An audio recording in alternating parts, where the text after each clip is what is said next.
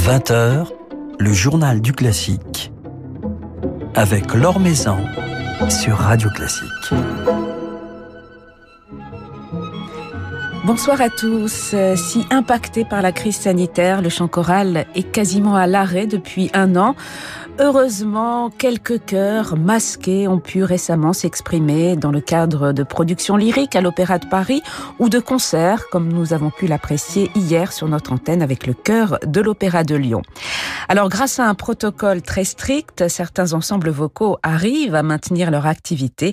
C'est le cas des Métaboles, euh, qui se produiront en concert vendredi à Corto, un concert diffusé en ligne, alors que paraît leur nouvel album The Angels chez Nomad Music un programme envoûtant qui nous plonge dans le recueillement et nous offre une formidable sensation de plénitude. Nous en parlerons ce soir avec Léo Varinsky, le chef des Métaboles, qui est donc notre invité. Avant cela, quelques nouvelles du monde musical, euh, d'un monde musical solidaire en cette période si douloureuse. Un mois après le soutien de Riccardo Muti, les musiciens du Metropolitan Opera ont reçu dans une lettre ouverte celui du prestigieux orchestre philharmonique de Vienne qui s'émeut de leur situation alors que le bras de fer entre les syndicats et la direction est toujours engagé et que les musiciens du Metropolitan Opera ne reçoivent plus de salaire depuis presque un an. Il devrait y avoir plus d'attention sur ce désastre culturel avant qu'il ne soit trop tard, ont écrit les musiciens viennois dans cette lettre ouverte euh, dont vous pourrez retrouver le texte intégral sur le site de Radio Classique. Dominique Meyer veut moderniser la Scala de Milan, confrontée à un double défi, gérer l'institution lombarde en période de crise sanitaire et préparer l'avenir euh, de l'une des plus prestigieuses maisons d'opéra au monde, le surintendant s'est livré au site euh, Backtrack. Conscient de ce qu'il doit à la mobilisation du gouvernement italien et aux partenaires de la Scala, il se projette dans l'avenir, exprimant sa volonté de moderniser l'institution grâce notamment au numérique, de faire face aux enjeux écologiques et de s'adapter aux aléas de la situation sanitaire en sortant notamment l'orchestre de la fosse, estimant une réouverture dans des conditions normales pour le mois de septembre.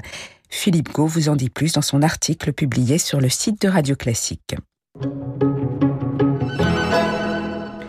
Et pour jouer, certains musiciens vont jusqu'à accepter de rester enfermés 21 jours seuls dans une chambre d'hôtel avec un bracelet électronique et des repas servis devant la porte. C'est ce que s'apprête à vivre Adrien Lamarca. L'altiste qui est arrivé hier à Hong Kong a publié sur les réseaux sociaux une première vidéo depuis sa chambre d'hôtel, nous promettant de nous faire partager cette expérience inédite au quotidien.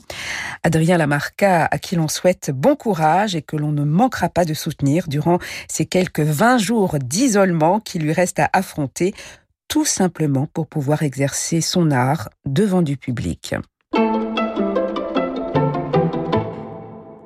L'Orchestre de Paris mise sur la nouvelle génération cette semaine. C'est Julien Masmondé qui dirigera ses musiciens mercredi à la Philharmonie de Paris. Un concert qui sera diffusé en ligne à 20h30 sur le site Philharmonie Live.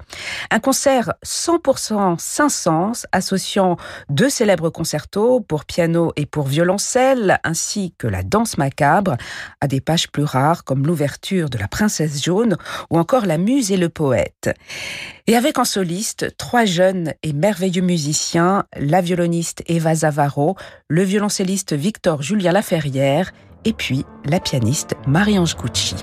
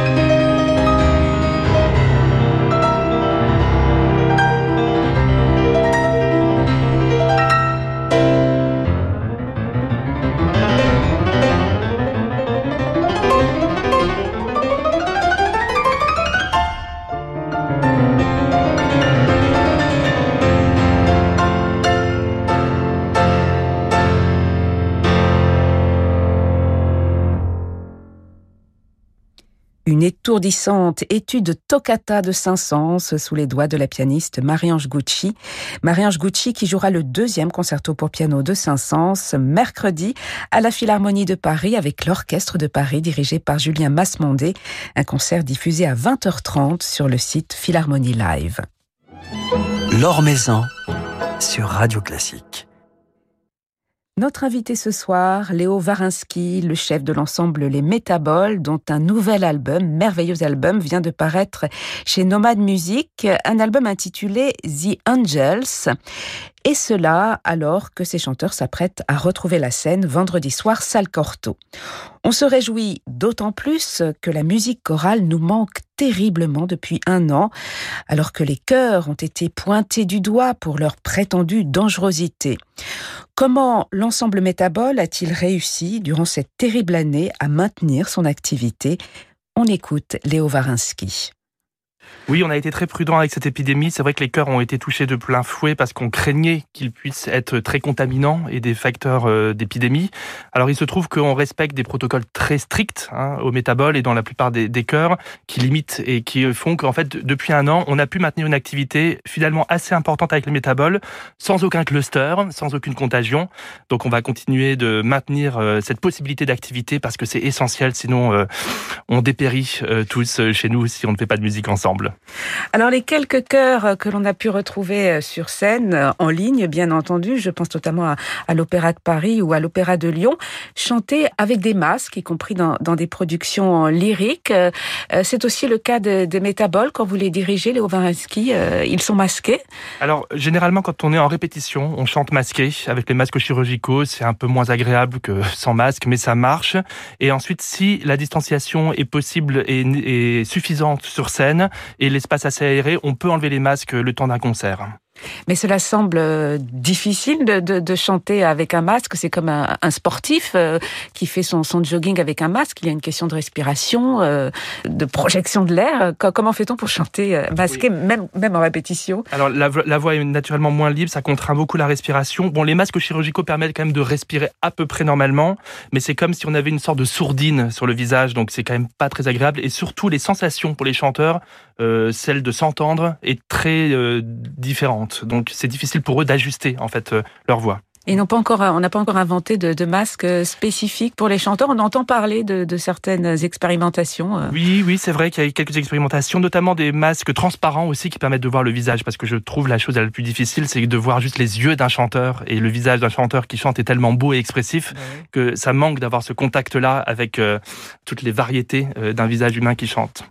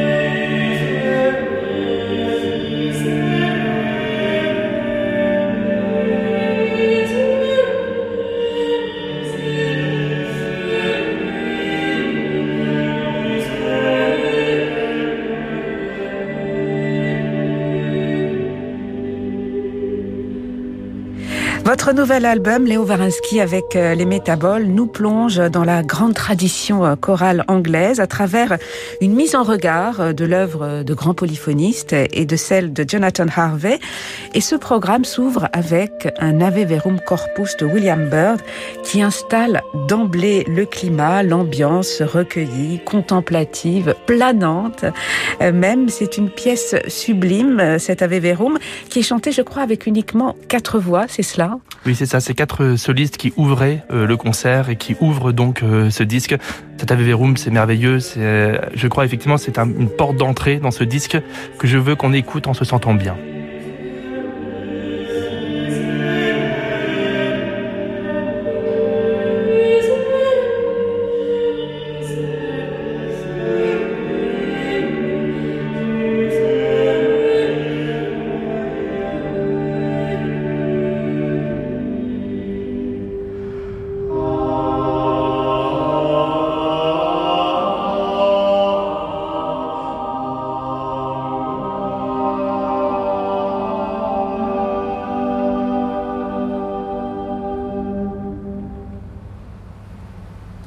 Il y a une grande pureté euh, dans ces pages, un côté assez dépouillé, un côté transparent, très profond en même temps. Est-ce que cela vient du fait qu'il n'y a qu'une seule voix par partie, même s'il n'y a pas que quatre voix, vous allez jusqu'à jusqu'à 16 voix, mais le fait que que chaque chanteur ait une dimension soliste en, même temps. Je pense que c'est ça, c'est ils ont tous une dimension soliste et en même temps ils chantent tous euh, la même chose avec un souci d'homogénéité. C'est ça qui est très très beau avec l'ensemble et ce que j'aime beaucoup travailler avec les chanteurs des métaboles, c'est que finalement tous chantent d'une seule voix et que ces voix-là, en fait, sont toutes des sortes de, de, couleurs sur une palette de peinture et que l'ensemble qui s'en dégage est quelque chose de très harmonieux. Et je pense qu'effectivement, euh, cette communauté qu'ils forment, cette homogénéité, on la ressent et elle euh, renvoie pour nous à notre propre tranquillité, à notre propre calme quand on les écoute. Et en même temps, chaque chanteur a sa responsabilité et quelque part, même s'il a cette homogénéité mise à nu, puisqu'il a sa voix propre. Et c'est ça qui est merveilleux dans un chœur ou dans l'orchestre aussi, c'est que finalement chaque chanteur est à la fois euh, anonyme et indispensable. Et c'est ça qui est absolument merveilleux comme expérience. Ouais. Et vous allez jusqu'à 16 voix, hein, Léo Varinsky, dans, dans ce programme. 16 voix différentes. Hein. Vous avez raison, il y a 7 chanteurs, effectivement, et même si ça paraît assez évident à l'écoute et simple, et c'est toujours ce qu'on cherche à faire, les artistes, c'est de ne pas faire entendre la difficulté, sinon c'est qu'il y a quelque chose qui ne va pas bien, c'est que, effectivement, les harmonies sont très complexes. Il y a des fois jusqu'à 16 voix réelles, donc c'est des accords très complexes. Et pourtant, tout ça se déroule avec une sensation d'évidence et de naturel. Et, de pureté.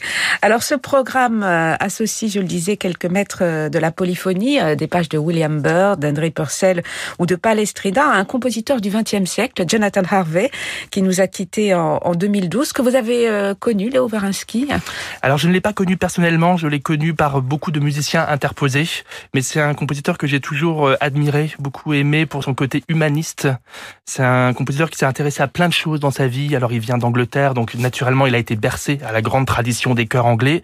Mais après il a rencontré des compositeurs comme euh, Stockhausen. Il a voyagé aussi en, Inde. Et c'est quelqu'un qui a fait feu de tout bois et euh, qui a mis vraiment euh, toute sa connaissance et toute sa sensibilité d'homme, je dirais, et de tout ce qu'il pouvait prendre, capter dans le monde, dans sa musique. Et c'est ce que j'admire chez lui, cette espèce d'humanisme et cette, ce côté universel aussi.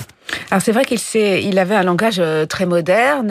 Écrit notamment euh, pour euh, de la musique électronique, mais dans ces pages, quand on écoute euh, ces pages de Jonathan Harvey, on, se trouve plongé, il y a même presque une confusion avec la musique polyphonique de William Byrd ou, de Purcell. On se trouve véritablement plongé dans, dans cette lignée, dans cette tradition anglaise. Il a développé pour le répertoire choral langage spécifique quelque part euh Oui, je pense que comme tout compositeur anglais, il est fait de cette tradition anglaise. Euh, Jonathan Harvey, il a chanté, étant petit, il a chanté toute cette liturgie anglicane où c'est toujours dans les, de même manière, c'est-à-dire que les chœurs sont opposés, il y a toujours deux chœurs qui se répondent, et cette tradition anglaise, elle remonte à des centaines d'années. William Byrd, Henry Purcell, tous ces gens-là, c'est des gens que chantent encore les Anglais actuellement. Et donc je pense que Jonathan Harvey est pétri de cette culture-là, et c'est ça qui revient dans sa musique, et avec quelques apports, effectivement, de la musique moderne, de temps en temps des accords un petit peu euh, euh, surprenants, plus riches aussi, un peu dissonants, mais on revient toujours à une forme d'épure, je pense.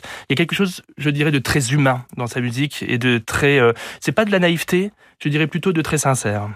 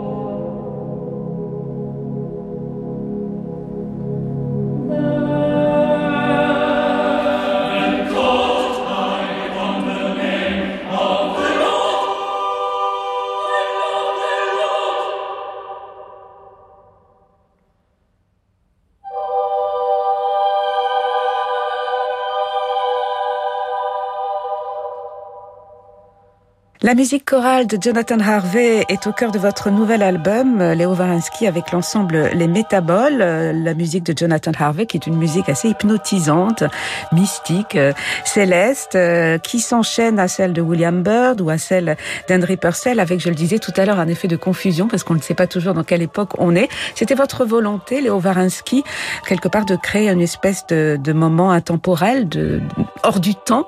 Oui, j'aimerais créer un moment intemporel hors du temps. Pour moi, moi, je la musique est peut-être l'art qui me rapproche le plus de l'éternité. L'éternité qui est comme une suspension du temps, finalement.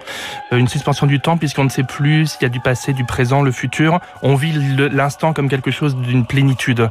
Et j'aimerais qu'on puisse traverser ce disque avec cette sensation-là. Et du coup, on s'égare euh, dans les labyrinthes du temps. Donc on est de Purcell à Harvey, on ne sait plus trop où on est. Il y a même une référence au plein chant. Donc on a tout à coup mille ans de musique qui comme ça se coagule en un seul disque. Et voilà, les une heure que dure ce disque sont un moment d'éternité, je dirais.